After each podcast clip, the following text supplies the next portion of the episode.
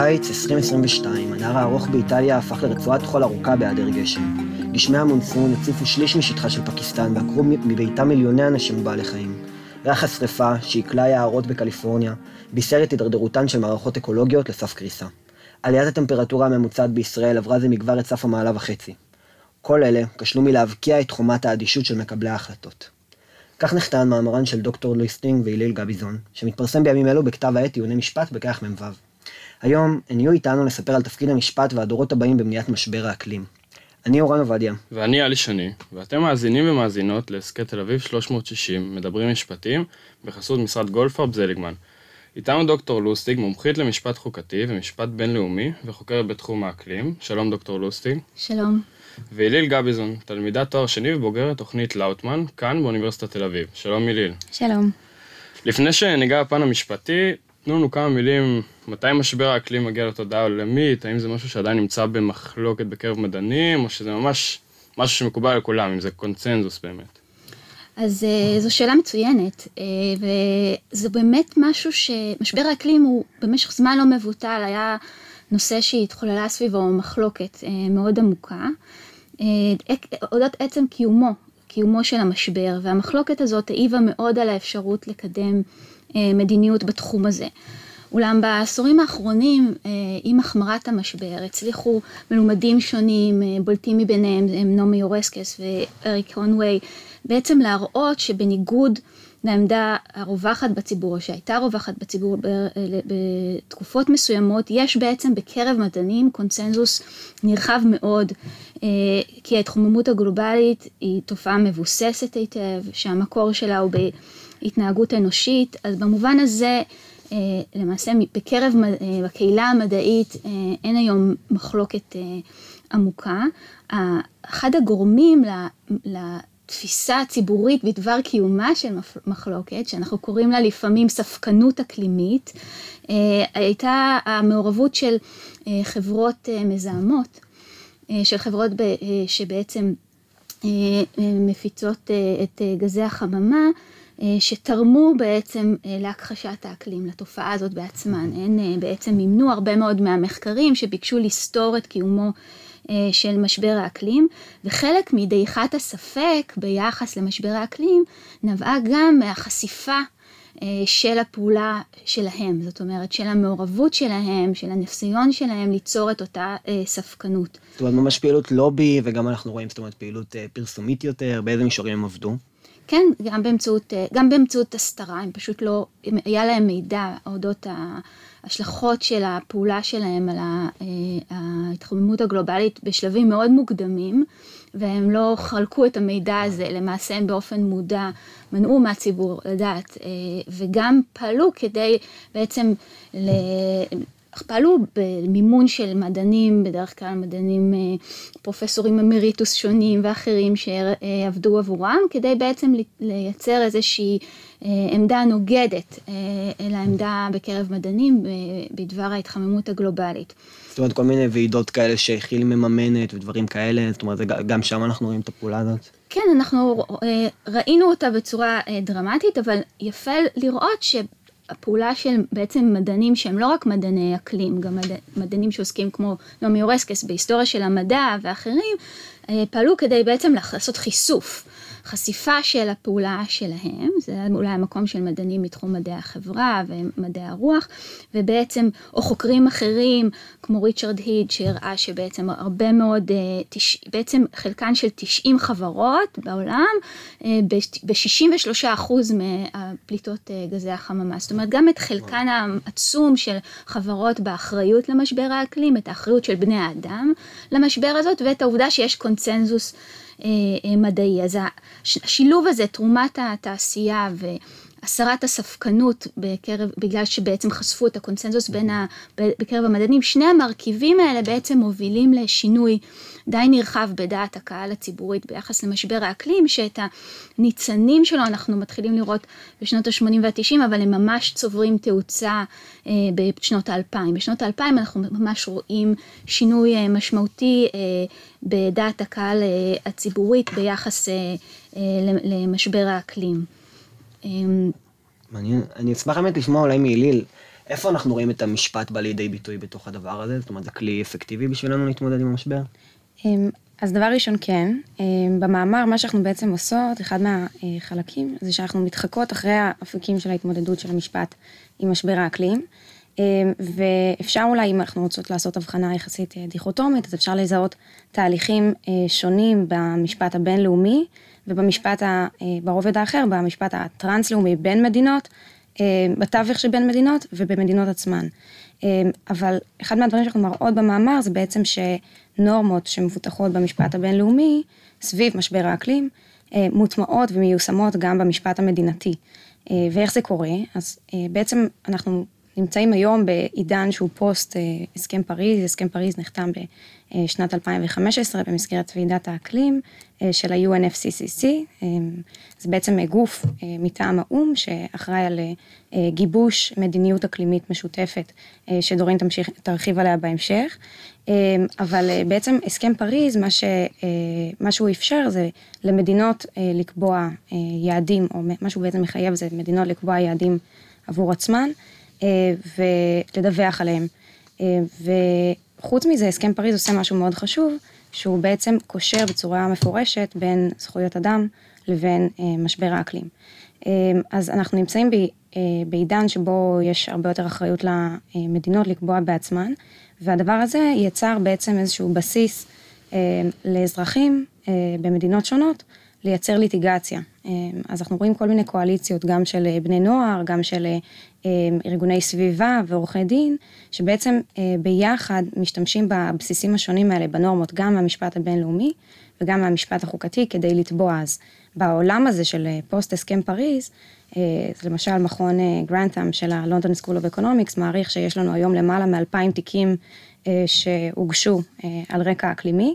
והתיקים האלה בעצם משתרעים על כל תחומי המשפט, אז אנחנו רואים אותם גם בספירות הציבוריות, המשפט החוקתי, המשפט המנהלי, אבל אנחנו רואים אותם גם אה, במשפט הפרטי, אה, למשל, אה, יש טענות כלפי חברות שכמו שדורין ציינה, הסתירו את חלקן במשבר, או, או למשל הסתירו את העובדה שהן בעצם תורמות לתעשיות, תעשיית הדלקים המאובנים, אז הדבר הזה מייצר בעצם עילה לאזרחים לתבוע תוך הישענות על נורמות שאנחנו בעצם מזהים מתוך המשפט הבינלאומי. אז יש כאן תהליך מעניין של איזון חוזר בין, בין שני הרבדים.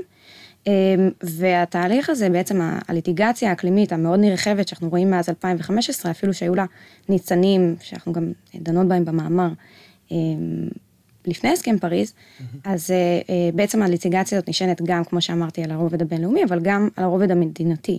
אז למשל, אם אנחנו חושבים על זכות לסביבה ראויה או זכות לסביבה נאותה, שזו בתמצית, היא אומרת את היכולת שלנו לחיות חיים ראויים, בכבוד, חיים מלאי אפשרות ובריאות, בסביבה שמאפשרת את זה, אז הזכות הזאת היא בעצם הלכה וקנתה שביתה בחוקות, למעלה ממאה חוקות ברחבי העולם, והיא היום אנחנו אה, תופסים אותה בתור הזכות שהצטרפה במהירות אה, בזק למעגל הזכויות החברתיות. המהלך המשפטי הזה הוא בעצם, אם אני מבין נכון, זה משהו שנעשה מהמשפט הבינלאומי למשפט המדינתי, ולא ההפך, כמו שאולי בדרך כלל קורה. אמ, אז זה דרך אחת לחשוב על זה. אה, דרך אחרת לחשוב על זה, זה בעצם, אה, אם אנחנו מסתכלים על החקיקה של, החוק, אה, של הזכות לסביבה נאותה, אנחנו יכולים לזהות אותה נכנסת בעצם לחוקות של מדינות שונות ברחבי העולם, עוד לפני הסכם פריז. אז היו פה כל מיני תנאים מאפשרים שבעצם הצטברו לכדי איזה רגע בשל כזה, שאולי יתפרץ אחרי הסכם פריז. אז, אז אם לוקחת מה שאמרתם עכשיו על איך שיצרו את הזכויות האלה, אנחנו יודעים שיש פה משהו שהוא, כמו שראינו שזה במשפט הבינלאומי, זה משבר שהוא גלובלי. ובתור משבר גלובלי יש לו אתגר מעניין שהוא, זאת אומרת זה משהו שמושפע ומשפיע באופן שונה על ידי מדינות שונות. איך, איך רואים את זה בא לידי ביטוי בהסכמות הבינלאומיות? אז באמת מקובל לחשוב על, ה, על משבר האקלים דרך הפריזמה של, של בעיית הפעולה המשותפת. זאת אומרת, לחשוב, בגלל שזיהום או פליטת גזי חממה זה משהו שהוא לא, לא מכיר את הגבולות המדינתיים, אלא פשוט חוצה גבולות באופן. טבעי. אז אה, זו בעיה שכדי להתמודד איתה אנחנו זקוקים אה, לכל, לשיתוף פעולה של כל המדינות בבת אחת, ולמדינות עצמן יש נטייה אה, לרצות ש... לא לשאת בעלות בעצם של ההתמודדות עם הבעיה הזאת, לזיין ככל, או להיות מתועשות, או ולפעול ככל העולה על רוחן, ולקוות שמישהי, שמדינה אחרת אה, תעשה את העבודה עבורן. זאת אה, בעיית אה, טרמפיסט, וזאת בעיה קלאסית של בעיית פעולה משותפת, וזה גם הדרך המקובלת, הייתה הרבה מאוד שנים לחשוב על הסכם, על, על, על, על, על המשבר הגלובלי הזה, ולחשוב עליו רק במונחים האלה. שבעצם בעיית טרמפיסט זה מצב שבו כל אחד רוצה לעשות איזשהו ניצול יתר, או לא לתרום למאמץ הכלל, נכון? נכון, נכון, לפעמים קר המרעה המשותף, רעיונות כאלה, ובעצם הרעיון כאן הוא בעצם... אז איך נפתור את זה? נגרום לכך שכל המדינות בבת אחת יתחייבו לעמוד ביעד מסוים, והנה תעמודנה ביעד הזה, אז, ויהיה איזשהו מנגנון שינטר את ה... את העריקה האפשרית של כל אחת מהן, אז למעשה נמנע את, את בעיית הטרמפיסט הזה, זאת, זה סוג של דילמת אסיר שנצליח לפתור אותה באמצעות המנגנון הבינלאומי, אלא שזה, אז זו, זו בעיה אחת במישור הגלובלי. בעיה נוספת במישור הגלובלי שקשורה במשבר האקלים, אפשר לקרוא לה הבעיה ההיסטורית, הקולוניאלית, שהיא בעצם מדברת על הפערים בין המדינות המתועשות, מדינות ה-OECD, שבמשך אה, שנים ארוכות מאז המהפכה התעשייתית אה, פעלו לרווחתן והתפתחו באופן אה, שלא, ללא מגבלות, למול המדינות ה... העולם השלישי, או מדינות הדרום הגלובלי, ש, שלהן, אה, שקצב ההתפתחות שלהן היה איטי יותר, אם כי הם היו תחת אה, שליטה קולוניאלית, ו, ובמובן הזה, לבקש לכאורה מכולן בבת אחת, באותה מידה, לעמוד באותה מידה של אה, הפחתת פליטות, זה לכאורה לא הוגן, זאת אומרת זה לא, לא הולם את הצדק ההיסטורי אולי, וזאת, שתי, שתי הבעיות האלה עמדו ברקע של ההסדרה הגלובלית המרכזית. אה, ביחס למשבר האקלים ב-95, שזה הרקע לפרוטוקול קיוטו. ושם הפתרון שהגיעו אליו היה, אוקיי, נתחייב כולם לעמוד ביעד, אבל ניתן איזשהו אה, פס כזה למדינות המתפתחות, נשים אותן בקבוצה אחת ונגיד, אוקיי, אתן יכולות לעשות את זה בצורה יותר איטית, אנחנו, המדינות המתועשות, ניקח עלינו את עיקר הנטל. המנגנון הזה קרס באופן קולוסלי. הוא, הוא לא עבד בכלל, אה, ו, ולמעשה המדינות, אה, וגם החלוקה עצמה איבדה מהרלוונטיות שלה, כשאת המדינות שנתנו להן פס לכאורה, בין המדינות האלה אנחנו יכולים למצוא את סין למשל, שהיום היא המזהמת אה, והתורמת העיקרית בעולם. היא הצטרפה קצת מאוחר ל... היא הצטרפה מאוחר והדביקה מאוד כן. יפה את הפער, אז, אז, אז במובן הזה החלוקה הזאת ככה איבדה, אבד עליה לפחות הכלח, והיא יצרה בעיה, וגם בפועל לא, נעשה, לא נעשתה התקדמות מספקת. בשנים שמאז פרוטוקול קיוטו. אז יש לנו את המשבר של הפעולה המשותפת ויש לנו את המשבר הקולוניאלי, ואולי אני אגיד במילה ונוכל לחזור לזה אם תרצו אחר כך, שמשבר נוסף זהו המשבר הבין-דורי. שהוא למעשה המשבר שהסכם פריז מטפל בו יותר, שזה אה, הפער בין, אה, אה, זמן, פער הזמנים שבין הפעולה שלנו כרגע וההשלכות ארוכות הטווח שלה, שיוצר הרבה מאוד אתגרים גם כן. רק כדי להבהיר, מה שדיברת עליו עכשיו, הדבר השני שהצגת, זה האגרות זיהום שאנחנו, שאנחנו יודעים שקיימות, הפולושן בונס האלה, שאפשר להחליף בין מדינות את uh, מכסות הזיהום? זה לא בדיוק, זה, זה, זה בעצם מנגנון רגולטורי מסוים בתוך, uh, בתוך ההסדרה הזאת שאפשר uh, להשתמש בו, שהוא מנגנון uh, כלכלי בעצם, כן, אבל זה כן חלק מאותה, okay. זאת אוקיי. אומרת, בנוסף לחשיבה על פעולה משותפת וצדק היסטורי כהגיונות המרכזיים מאחורי ההסדרה הזאת, גם חשבו שבאמצעות כלים כלכליים של יעילות אה, אפשר יהיה אה, לפתור את הבעיה הזאת, ולמעשה בעצם כל אחת מהנחות העבודה הזאת במובנים רבים קרסה. אה, כשבסוף אנחנו רואים איזושהי אפקטיביות דווקא בפרוטוקול פריז, שלא ניסה כל כך, אפשר להגיד, להתמודד עם הבעיות האלה, שיצר איזה משהו יותר שוויוני כזה, ו... אה, את רוצה, אילי? אמ, בעצם אני חושבת שמה שדורין אה, אה, הציגה לגבי פרוטוקול קיוטו, למשל, זה הרעיון, הנוסחה הרגולטורית המאוד נוקשה הזאת, שאנחנו חושבים עליה לפעמים בתור משהו שמושת top down כזה. אבל לעומת זאת, ההסכם פריז בעצם, מעצם המנגנון שלו, שהוא מבקר, או תובע ממדינות, או מחייב מדינות לקבוע לעצמן יעדים ולדווח על זה, אז הפעולה צומחת יותר מלמטה למעלה. אמ, ו... כן. האמת שזה נהדר, זה מוביל אותי בדיוק לשאלה הבאה שלי, כי נתתם לנו הרבה טיזרים עד כה, לגבי מה אפשר, מה האזרח, זאת אומרת, מה היה קורה בליטיגציה הפנימית, מה האזרח הקטן יכול לעשות, מה, איך הוא יכול לפנות לבית המשפט, ובאיזה סטנדרטים המדינות יעמדו. אז נשמח גם לשמוע, אולי נראה לי גם על דוגמאות מסוימות לליטיגציה פנימית, וגם, אה, וגם איך אנחנו ממשיגים את זה בכלל. זאת אומרת, אני רוצה היום לפנות לבית המשפט, בשם מה? אז, אז אני חושבת שאולי רגע ניקח צעד אחד אחורה, רק, רק לרגע אחד, וננסה להבין שאנחנו עומדים בפני שוקת שבורה מסוימת בסוף, בעצם באמצע שנות האלפיים, אנחנו לא מצליחים לייצר הסכמה בין מדינות לפעול להתמודד, להתמודד עם משבר האקלים בשעה שמבחינה מדעית, מבחינת הקונצנזוס, גם מבחינת המודעות החברתית, מתחילה להיות אה, תסיסה אפילו אפשר להגיד, ואנחנו רואים את זה בקופנהגן, אה, כשאנחנו אה, אה, בעצם רואים איזושהי, 2009, כשאנחנו רואים איזושהי קריסה של היכולת של המדינות להסכים מצד אחד, ומצד שני מחאה פוליטית מאוד גדולה בחוץ. אנחנו מתחילים לראות מחאות בכל העולם, אנחנו מכירים את גרטה סונברג 2018, יושבת מול הפרלמנט השוודי, ובעצם אומרת עכשיו בכל יום שישי אני לא אלך לבית ספר, אני אשב כאן ואני אה, אגיד לכם, הפרלמנטרים, אתם, אנשי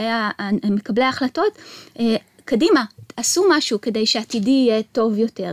אז אה, נוצר בעצם איזשהו מתח בין אוזלת היד הממש ככה שהופכת ונהיית יותר ויותר בוטה, לבין לחץ ציבורי הולך וגובר. ועל המתח הזה בעצם יושב הסכם פריז. הסכם פריז, לכאורה על פניו נראה הסכם מאוד חלש.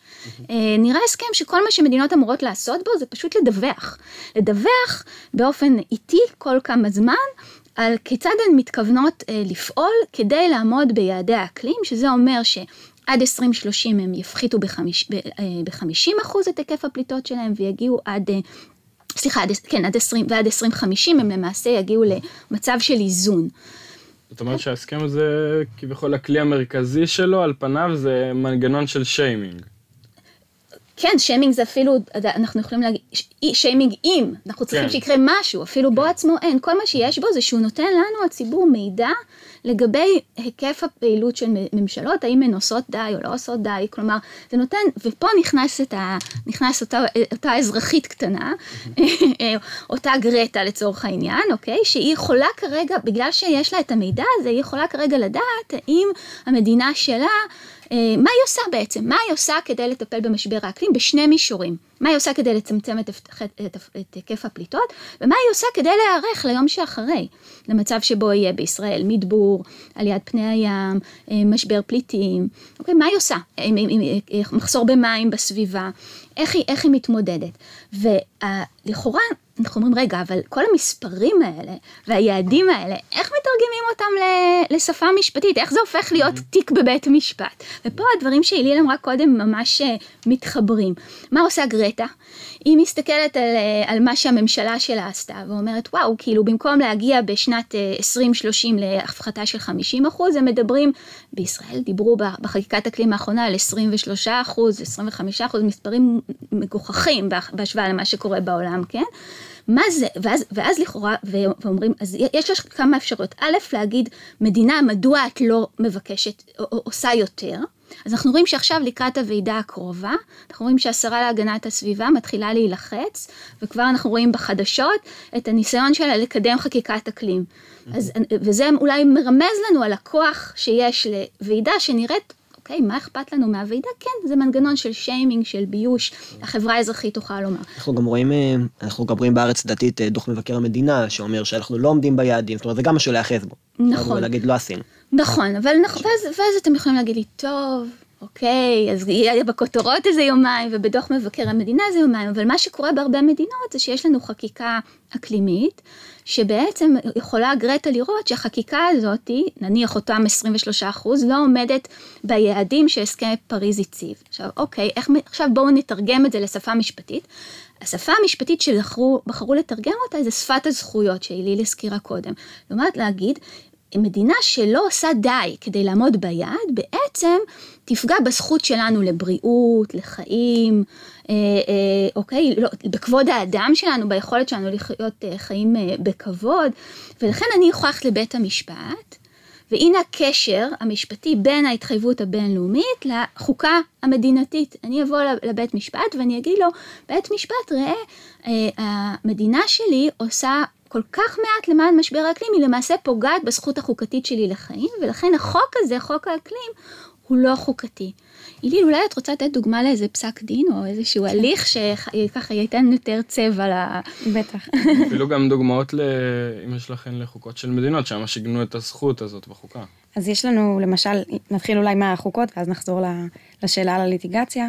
אז אם אנחנו מסתכלים על חוקות, אז אה, בעצם, הזכרתי קודם את הזכות לסביבה ראויה, מה היא בעצם טומנת בחובה, אז אנחנו חושבים על אינטרסים הכי חיוניים שיש, הבריאות שלנו, החיים שלנו, שלמות הגוף וכולי, אבל אנחנו גם רואים שהזכות הזאת היא מעוגנת בצורה אה, שונה, זאת אומרת יש גוון שונה בחוקות שונות, וזה יכול הרבה פעמים להיצבע ברקע התרבותי של המדינה, אז למשל אם אנחנו מסתכלים על החוקה האקוודורית, אנחנו רואים שההתייחסות שם לעיגון לזכות הסביבה הראויה נעשה בהקשר מאוד אה, חזק לטבע ולמעמד המשפטי שהטבע עצמו מקבל בחוקה. אה, אז ככה הגנה על בעצם אינטרס שאולי לא מה שאנחנו מכנים אנתרופוצנטרי ממוקד באדם, אלא אקוצנטרי ממוקד בסביבה.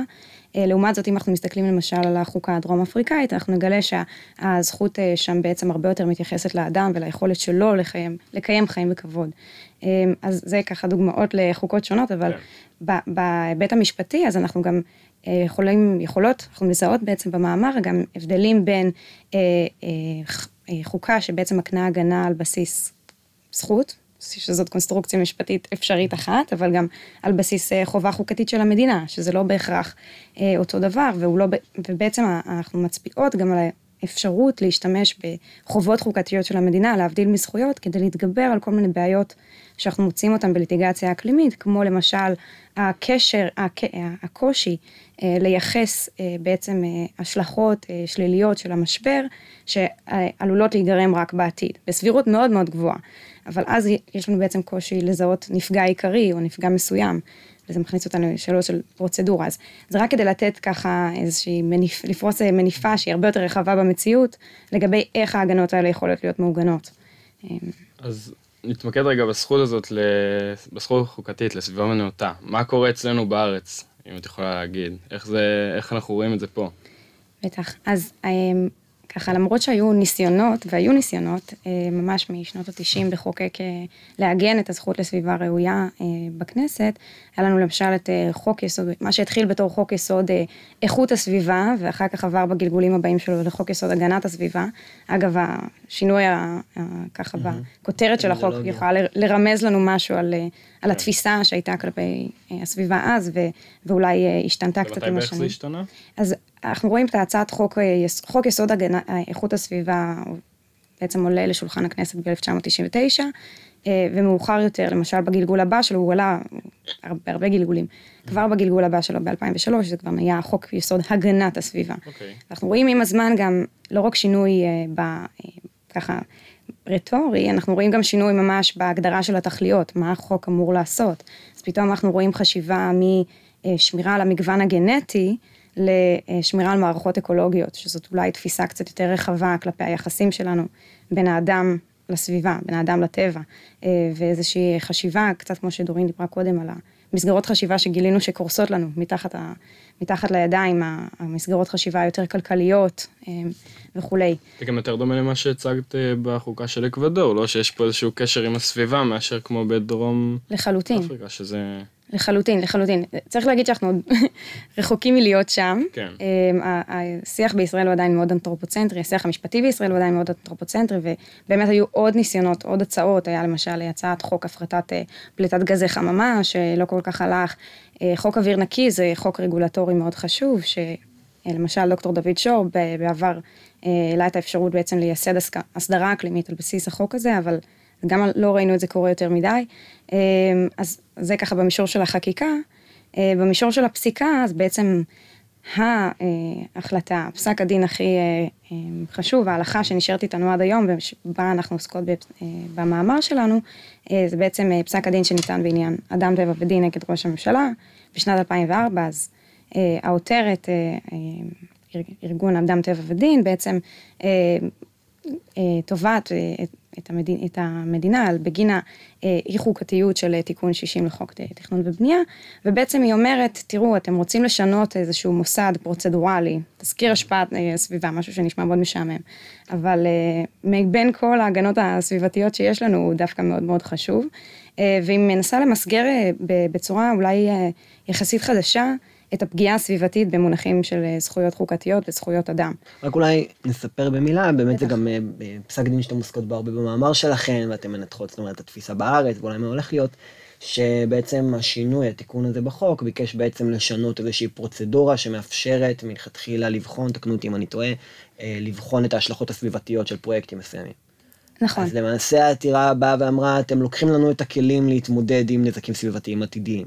נכון, אתם בעצם מחלישים את היכולת שלנו אה, להביע התנגדות, כי א', כי אנחנו פחות רואים מה אתם עושים, אם אנחנו לא רואים, אה, אם התזכיר הוא פחות איכותי, יש פחות זמן לכתוב אותו וכולי, ומצד שני, אם אנחנו, אה, היה שם גם עניין של בעצם הגשת התנגדויות ואיך, מה משך הזמן שמתאפשר לעשות את זה, אז זה בעצם, אלה, אלה הם הכלים שיש בידי האזרחים הכאילו קטנים, כדי להסתכל על החלטות ממשלתיות שיכולות להשפיע על דור, הדורות הבאים. אנחנו ממש לקראת הסוף, לצערי הרב, לצערנו. אבל אז כן נשמח לשמוע ככה, אולי אמ, שלא תשאירו אותנו במתח. איך, איך נגמר פסק הדין? זאת אומרת, מה המצב היום בארץ?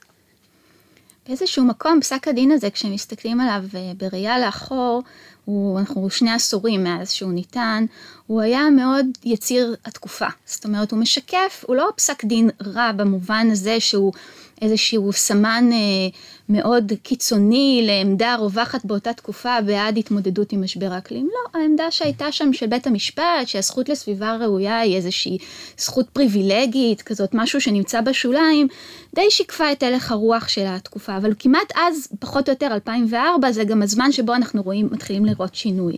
אז מבחינתנו, המהלך שאנחנו מנסות לעשות במאמר הזה, זה לנסות להגיד, אוקיי, כשעושים fast forward, שני עשורים קדימה, האם עדיין אנחנו יכולים לומר שהגנה על הסביבה זה משהו שהוא ככה סוג של מותרות, שנמצא בשוליים של השוליים, או כפי שאנחנו רוצים לטעון, שאולי אם אה, אותו מוטב אה, שישב בדין אז, אהרן ברק, דליה דורנר, אם היו היום מסתכלים על, אה, על הנתונים, אז קרוב לוודאי שלפי הכלים שהם עצמם התוו בפסק הדין, הם היו אומרים, רגע, בעצם משבר האקלים פוגע ממש בליבה של האפשרות שלנו לקיים חיים בכבוד. אה, גם היום, עבור חלק מהאוכלוסיות שמתחילות להיות אה, קורבן למזג אוויר קיצוני, ובוודאי בעוד זמן מסוים, וגם פוגעות ביכולת שלנו לחוות את החיים שלנו כמשהו שיש לו אופק, כמשהו שיש לו עתיד. זאת אומרת, זה משפיע מאוד על חוויית ההווה שלנו, זה לא משהו שהוא קשור רק לעתיד באופן המובהק, ובמובן הזה אנחנו בעצם מנסות לבסס טענה שאומרת, אומרת שלו היה, אה, לו הייתה העתירה הזאת אה, מונחת בפני בית המשפט היום, אפשר היה בכלים, לנוכח מה שאנחנו יודעים, להגיע אה, להכרעה לגמרי אחרת, שמשקפת יותר את מה שאנחנו מבינים ויודעים היום, על הפגיעה האנושה של משבר האקלים בזכויות אדם. היליל, דורין, תודה רבה, היה מאוד מרתק. תודה רבה למאזינות והמאזינים שלנו, איתי היה אורן, זה היה עוד פרק בהסכת תל אביב 360, מדברים משפטים, בחסות משרד גולדפרב זליגמן, נשתמע.